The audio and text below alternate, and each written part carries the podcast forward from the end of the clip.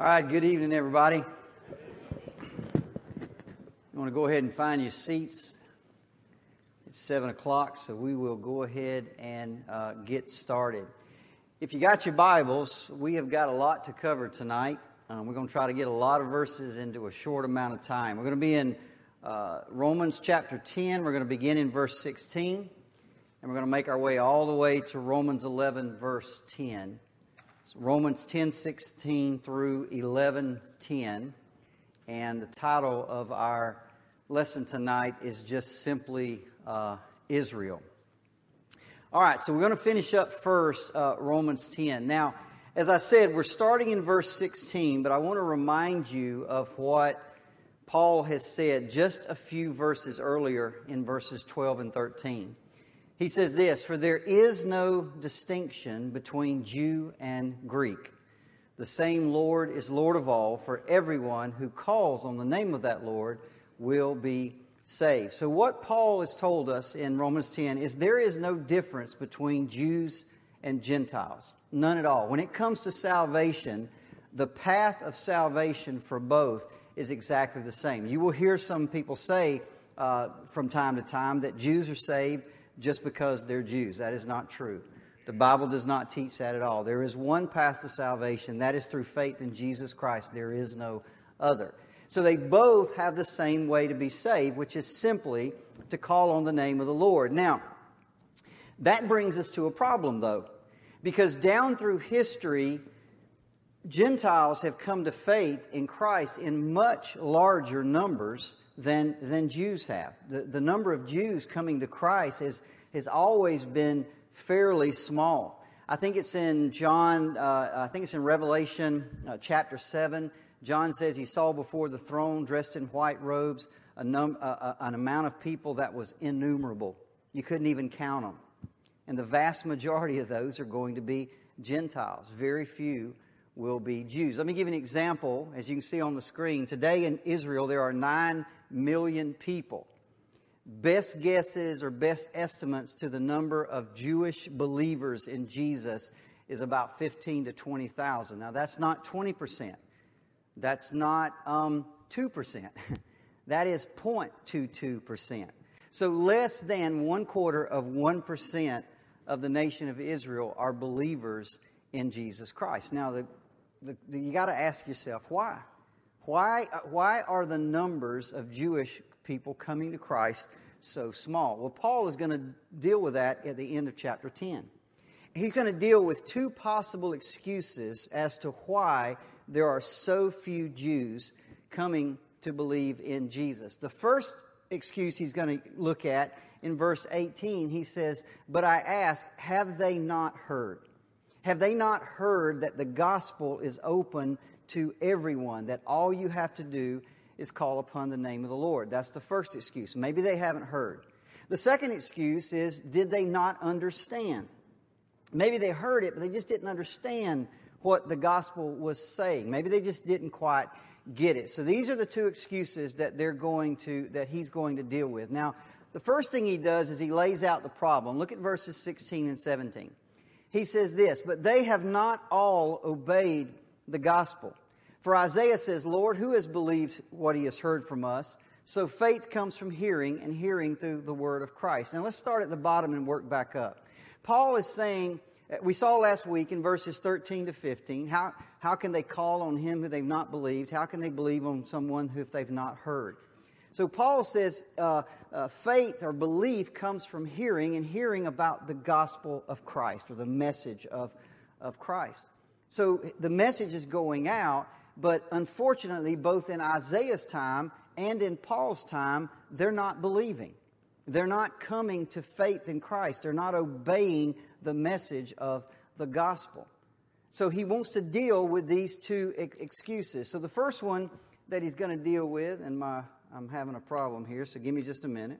So the first one he's going to deal with is maybe they haven't heard. Maybe they haven't heard the, uh, the gospel. All right, hold on. Hold on one second here. And I'll get it going. I thought we was through this. Oh, there we go. All right, here we go. Have they not heard? Look at verse 18. He says, But I ask, have they not heard? Indeed they have. For their voice has gone out to all the earth, and their words to the end of the world. Now he's quoting there Psalms 19. So what he's saying here is has the conditions of sending and preaching and hearing been met in order that they can believe? And he says, absolutely, they have. Now, this is a little bit tough in what he does because he's quoting Psalm 19, and we should all probably be familiar with Psalm 19. The heavens declare the glory of God. David here is talking about what we call natural revelation. That if you go out into the out tonight you look at the stars, you look at the sky, the constellations, and all of that, that is screaming out that God is real. That's what we call natural uh, revelation. And, and, and David says in Psalm 19, their voice goes out to any language, it goes out to all the earth. And Paul is referencing this passage.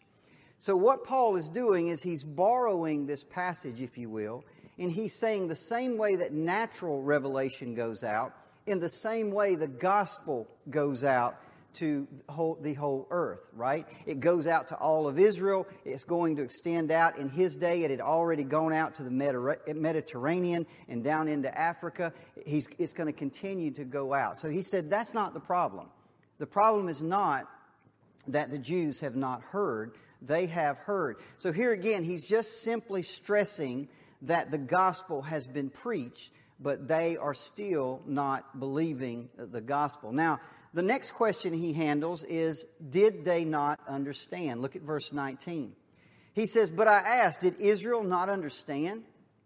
First, Moses says, I will make you jealous of those who are not a nation, and with a foolish nation I will make you angry. Now, there he's quoting Deuteronomy 32 21. I want to read this passage because I love the wordplay here. This is the word of God. He says this in Deuteronomy They have made me jealous with what is not a God. They have provoked me to anger with their idols. So I will make them jealous with those who are not a people. I will provoke them to anger with a foolish nation. So God says, You've, you've left the true God for idols, for something that's not a God. So he says, What I'm going to do is I'm going to leave you and I'm going to go to those that are not a people. I'm going to go to the Gentiles. Now, by the way, this is in Deuteronomy where God is already saying, I'm going to reach out to a people other than you. So Paul is referencing Moses. By the way, the Old Testament is the law and the prophets, right? The law and the prophets, the law and the prophets. Moses always represents the law. So what he's saying here is the law told you way back in Deuteronomy what God was going to do. That the gospel was going to go out to everyone. Salvation was going to be offered to everyone. Even your own law has told you that from the very beginning. Then in verse 20, watch what he does. He says, Then Isaiah is so bold as to say, I have been found by those who did not seek me. I have shown myself to those who did not ask for me. And he's quoting Isaiah 65. Notice what he does here. The Old Testament is the law and the prophets. He's already referenced the law in Moses. Now he represents Isaiah or, or, or references Isaiah, who represents the prophets. And he said, Isaiah told you that one day God would reach out to a people beyond the Jews, that he would offer salvation to a people beyond the Jews. And so, again, he's just saying they, they knew about this. They can't say that they didn't understand. And then, verse 21, he gets to the problem, the last verse of the chapter. He says, But of Israel, he says, All day long I have held out my hands to a disobedient and contrary people. You see, in the end, Paul told us in Romans chapter 9 that Israel is lost. They are accursed. They are cut off from Christ. And here we know why. It's not because they haven't heard. The, the message of the gospel has been preached all over uh, Israel. It's, it was preached in the Old Testament. They understood it. Even their, their supreme lawgiver, Moses, and, and one of their most respected prophets, Isaiah, told them what was going to happen. That's not the problem. The problem is they are a contrary and disobedient people, Paul says. It's just plain old uh, rebellion. Now, let me quickly summarize chapter 10 before we leave it. What Paul wants us to see in chapter 10 is the gospel is not a local religion. It's not a, a Roman mystery cult. It's not a, a, a, religion that's confined to a particular tribe or a particular uh, nation or a particular uh, people group. The gospel is the good news of salvation by faith in Jesus Christ that goes out to all the world, right? It is a everyone uh, who can call on the name of the Lord religion. It is a whosoever will may come uh, religion. It goes out to everybody. But tragically, in Paul's day, many of the Jews rejected it because of that very reason. They could not accept a message that, that brought Gentiles in and gave them and put them on an equal standing with Jews. They just couldn't accept that. They were the chosen people. They were the apple of God's eye. They were the special ones. Any message that said, hey, all these Gentiles are, uh, they're just like you, they couldn't accept that. Even though the law and the prophets had told them it was going to happen. By the way, as we're going to see in a minute, Jews today still reject Christ. And one of the main reasons they do it is exactly that. They still see it as a Gentile religion. They see it as a Gentile message. They see Jesus as a Gentile Savior. They just cannot accept the fact that God has brought this gospel to the whole world. So we come to the end of chapter 10, and just as it was when we started in chapter 9, Israel is lost. As a corporate nation, they are completely lost. They are cut off from Christ. Now, here's the question as we come into chapter 11 is this permanent? Is their unbelief a permanent thing? Is the fact that they are, are hard and, and not believing, is that permanent? And Paul is going to answer that question in chapter 11. Okay, so if you got your page, you can turn it over and we'll begin to walk into chapter 11. Now, as we get to chapter 11, I want to give you a brief overview of what chapter 11 is about. Um, Chapter 11 is all about the nation of Israel and God's plan for her. Okay, that's what chapter 11 is, is all about. Now, we got to ask this question. Here we are in little Wakulla County, a bunch of Gentiles. I'm not even sure if I know any Jews. And I got to ask, why in the world should we care? Two, a couple weeks ago, I asked, why should we care about Israel in the Old Testament? And I answered that question Tonight, I want to ask, answer the question why should we care about the nation of Israel today?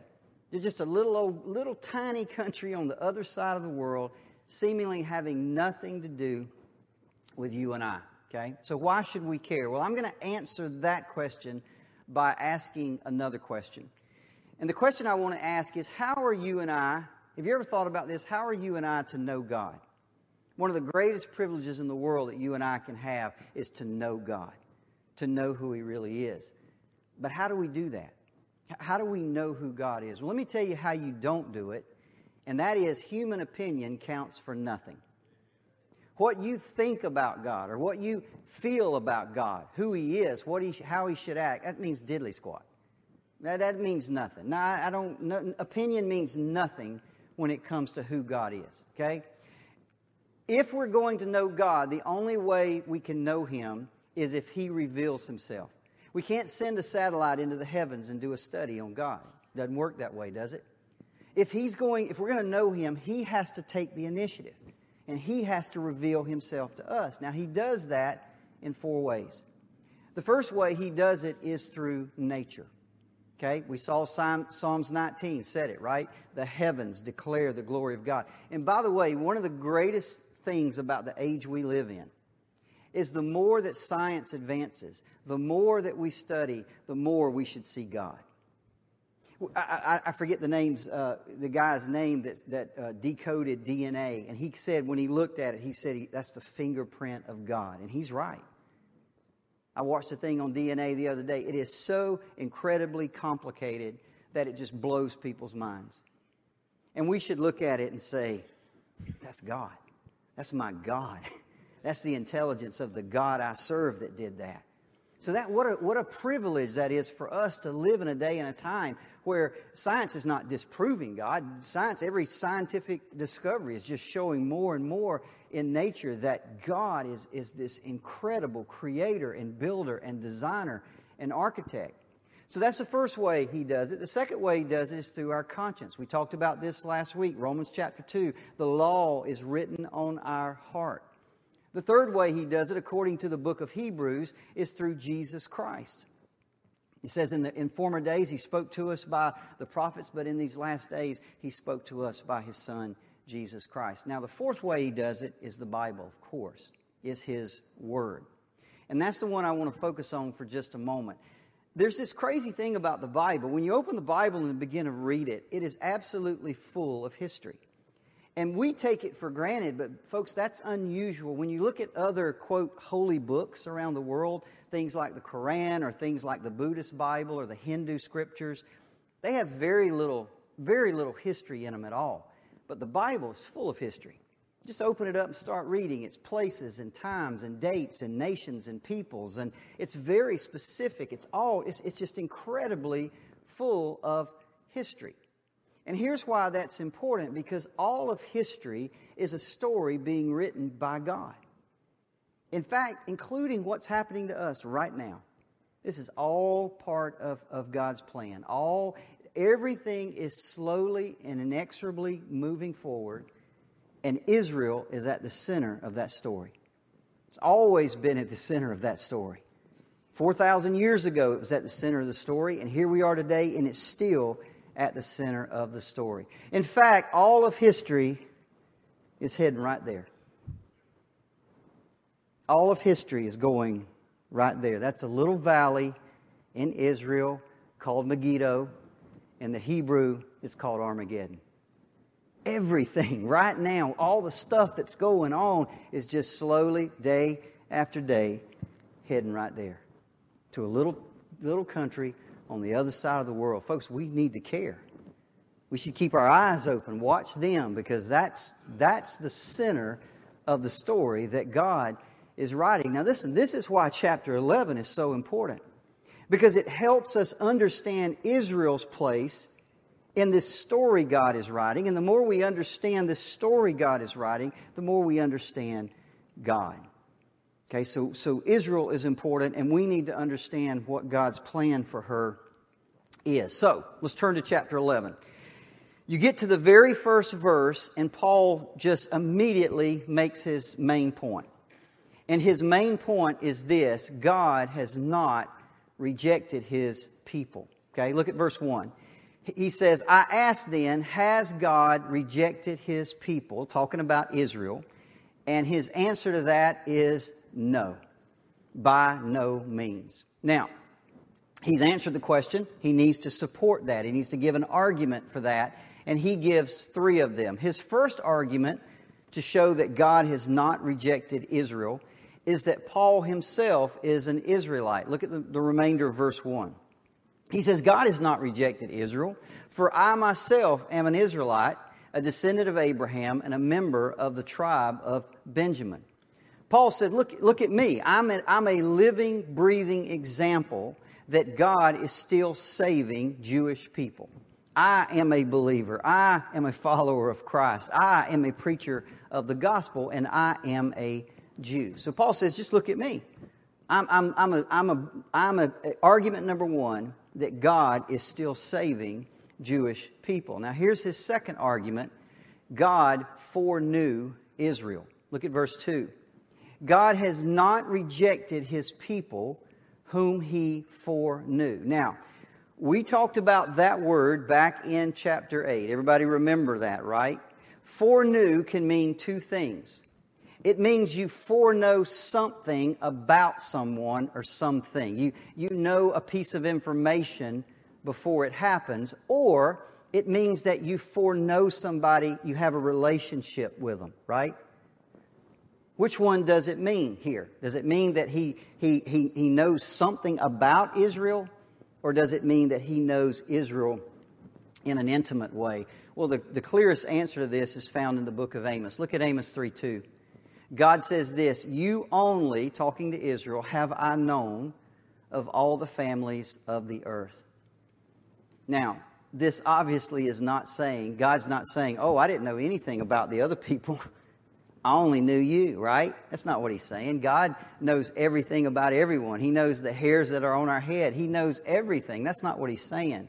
This isn't talking about a head knowledge. This is talking about a relationship. You only have I chosen. You only have I set apart. You only have I made holy. You only have I sought out and, and brought into a relationship. You only have I known in the way that a husband uh, knows a wife. I, I, you only. You're the only people that I've chosen to have a relationship with you. Now, Paul looks at that, and what he sees is a covenant commitment between God and Israel that cannot be broken. It cannot be broken. Now, listen to me. This is important because from time to time, you will hear people say that Israel has no future, that God has replaced Israel with the church, and that we are now the apple of his eye, and Israel is, uh, is forgotten. Listen, don't believe that for a second. Nothing could be further from the truth. I'm going to give you two arguments about that. I'm going to give you two scriptures and I'm going to back up one from the Old Testament, one from the New. Let's go to the Old Testament first.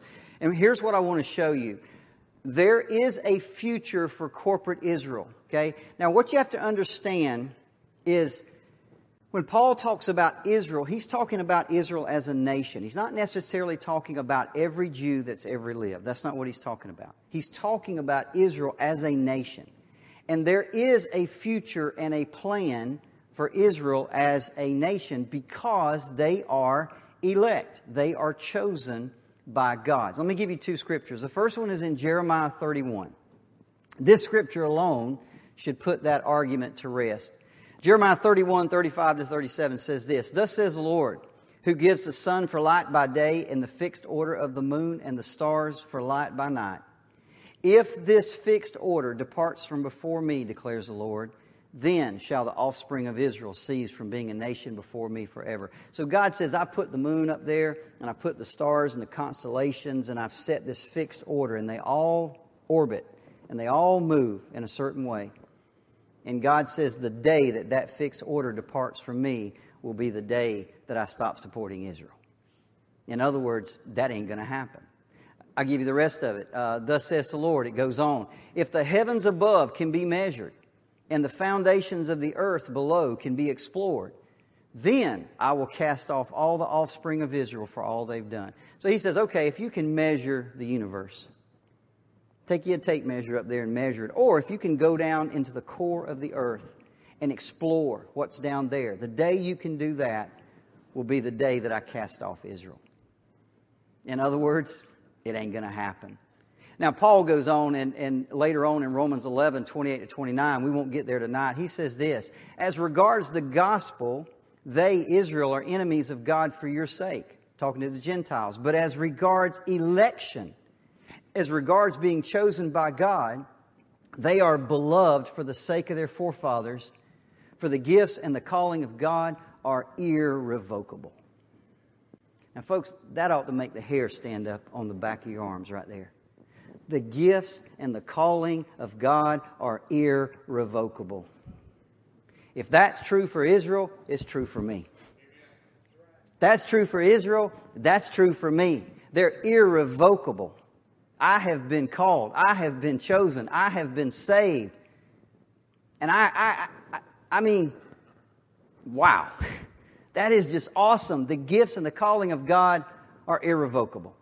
God will not take it back. Once He's made a promise, He keeps that promise to the end. He'll do it for me, and He's doing it for Israel. There's his, now to his third argument, the remnant. Look at verses 2 through 4. Do you not know, Paul says, what the scripture says of Elijah, how he appeals to God against Israel? Lord, they've killed your prophets, they've demolished your altars, and I alone am left, and they seek my life. I'm assuming everybody here knows this story.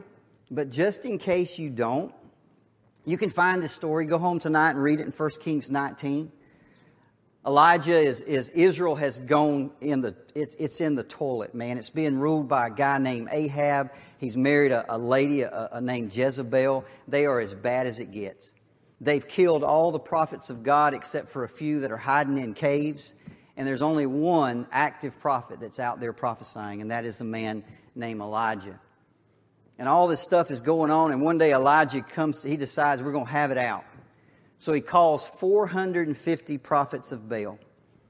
And they all come out, and all the people come out to watch what's going to happen. And it's just one of the greatest stories in the Bible. And, and, and, and he says, All right, here's what we're going to do. We're going to, put, we're going to, we're going to sacrifice this, this animal. We're going to put it up there on this altar. And y'all go first. Call down fire from Baal. Let's see what Baal can do. And of course, they get out there. And I think if I remember reading it right, it took four hours. They had four hours. And they're praying and dancing and shouting. And they start cutting themselves with knives. There's blood all over. And, and, I, and Elijah makes one of the greatest statements in the Bible. He says, maybe he's gone to the bathroom. That's literally what he said. Ain't that right, Brother Bill? He said, Where is he? Maybe he's, maybe he's gone to the toilet. That's what he said. I mean, Elijah's awesome, man. And so finally, they give up, and Elijah steps up and he says, Dig a trench around it, go get some water, and make it all wet, and go get some more water and make it all wet. And he just steps up and says a simple prayer. And fire from heaven comes down and consumes it. And he says, sees those prophets, and he takes a sword and he slays 450 men. What a man of God. And then Jezebel hears about it. And she said, You tell Elijah the gods do the same to me if I don't have his head by tomorrow. And he got scared to death. Why in the world he could face 450 prophets, but one woman? We won't go any further than that right there. He got scared to death. So he's running, he's out in the woods. Now he's all feeling sorry for himself. He's whining, he's crying. God, they killed everybody, they broke your altars. It's just me left. And Paul says this What is God's reply to him? I have kept 7,000 men for myself that have not bowed the knee to Baal. You're not by yourself, son. I got 7,000 men that have worshiped me. I, have kept them, I've guarded them. Now, see, when Paul looks back at those 7,000 men, he understands something very clearly. Those 7,000 men are chosen by God.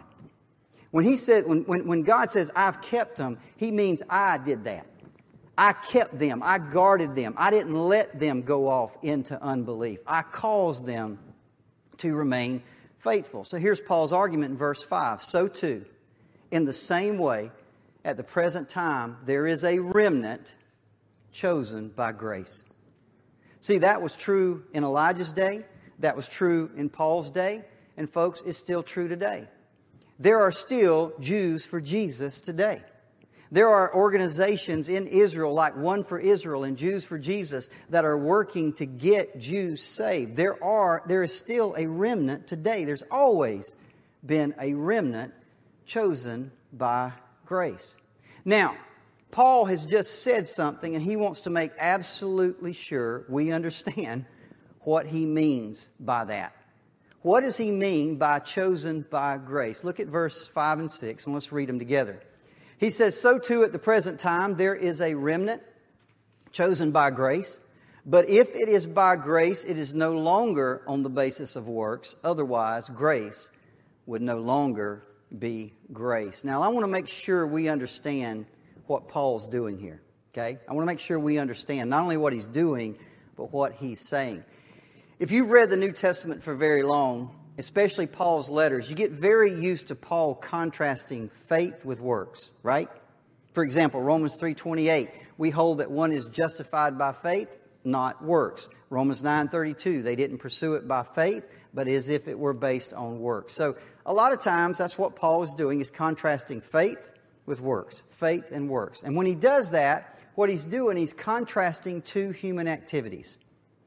Works, listen to me, this is a really good definition. You might want to write this down. Works are something we do to try to earn God's favor. Faith is something we do to receive God's favor. Let me say that again. Works are something we do to earn His favor. Faith is just something we do to receive His favor. That's a big, big difference. Those are two human activities, but that's not Paul, what Paul is saying here. He's not contrasting faith and works, he's contrasting grace and works. He's not contrasting two human activities, he's contrasting a divine activity, grace, with a human activity, which is works. And this is what he's trying to say. His point is this remnant occurs by one or the other. It is either an act of God which is grace, or it is an act of man, it is works. It cannot be both. It can't be both. If you try to work at it, if you try to do any of that, Paul just said it, grace would no longer be grace. If God's choosing, if God's keeping for himself a remnant is based on anything those people do, then Paul says grace is no longer grace. It's all grace or it's all works. You cannot mix the two. No way, no how. Now, by the way, that is foundational to Christianity. Ephesians 2 8 and 9, for by grace you've been saved through faith. This is not your own doing, it is the gift of God. Say it with me not a result of works. Not a result of works. It is a gift. That's it. It's grace. That is foundational to Christianity. Now, here goes Paul again, though. Paul just don't know when to stop. He's going to do the same thing here in chapter 11 that he did in chapter 9.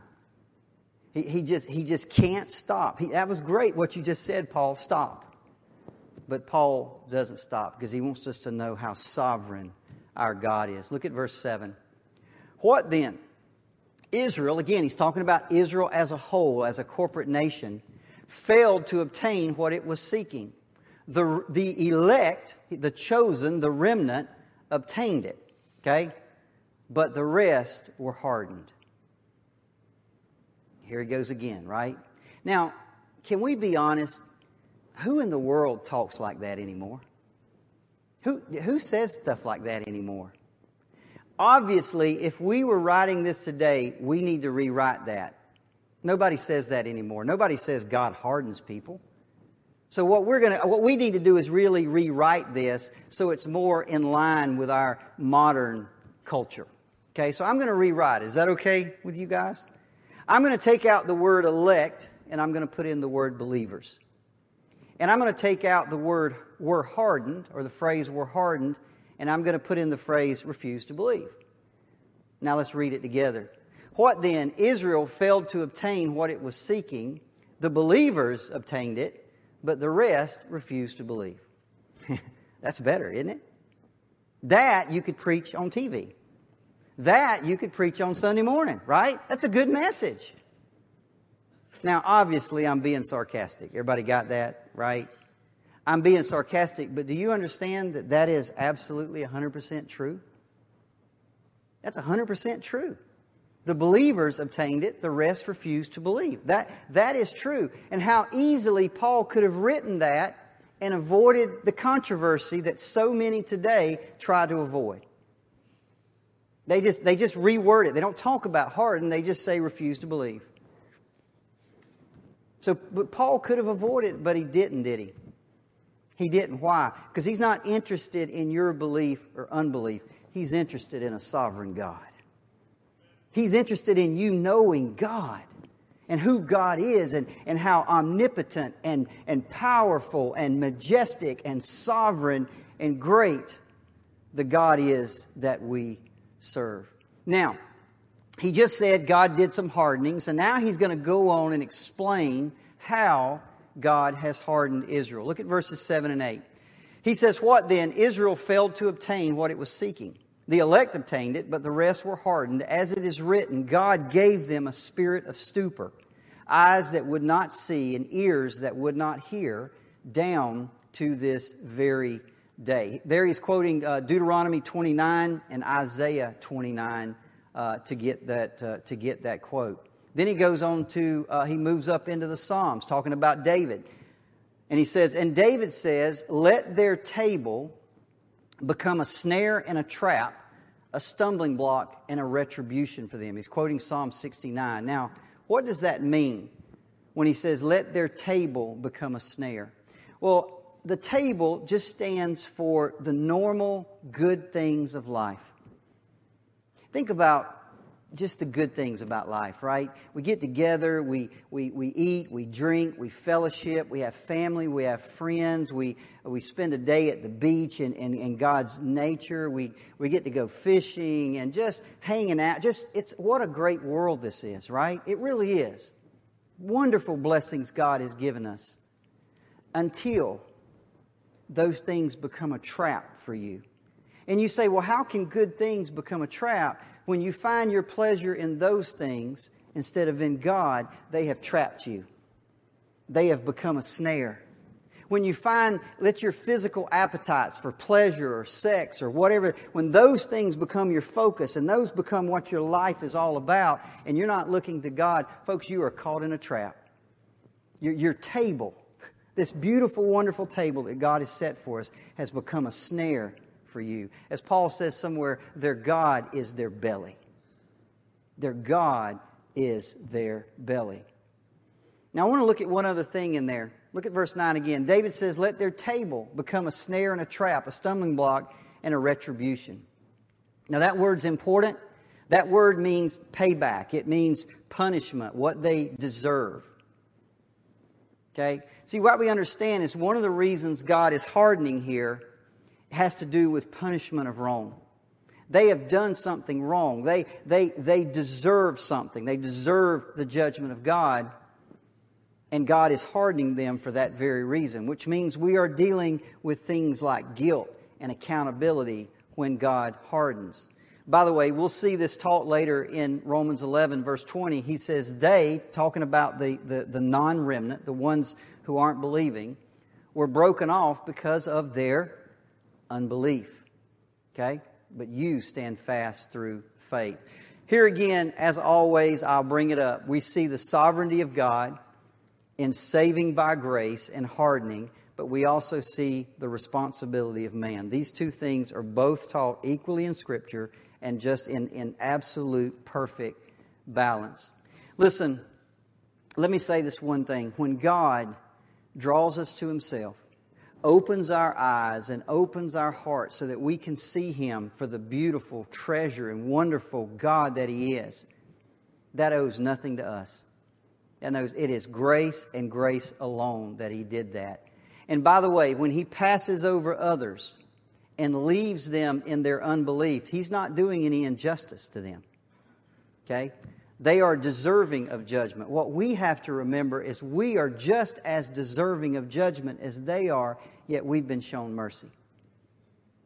We've been shown mercy. And because of that, folks, listen, we should be the humblest, most patient, most thankful, most forgiving, kindness, courageous.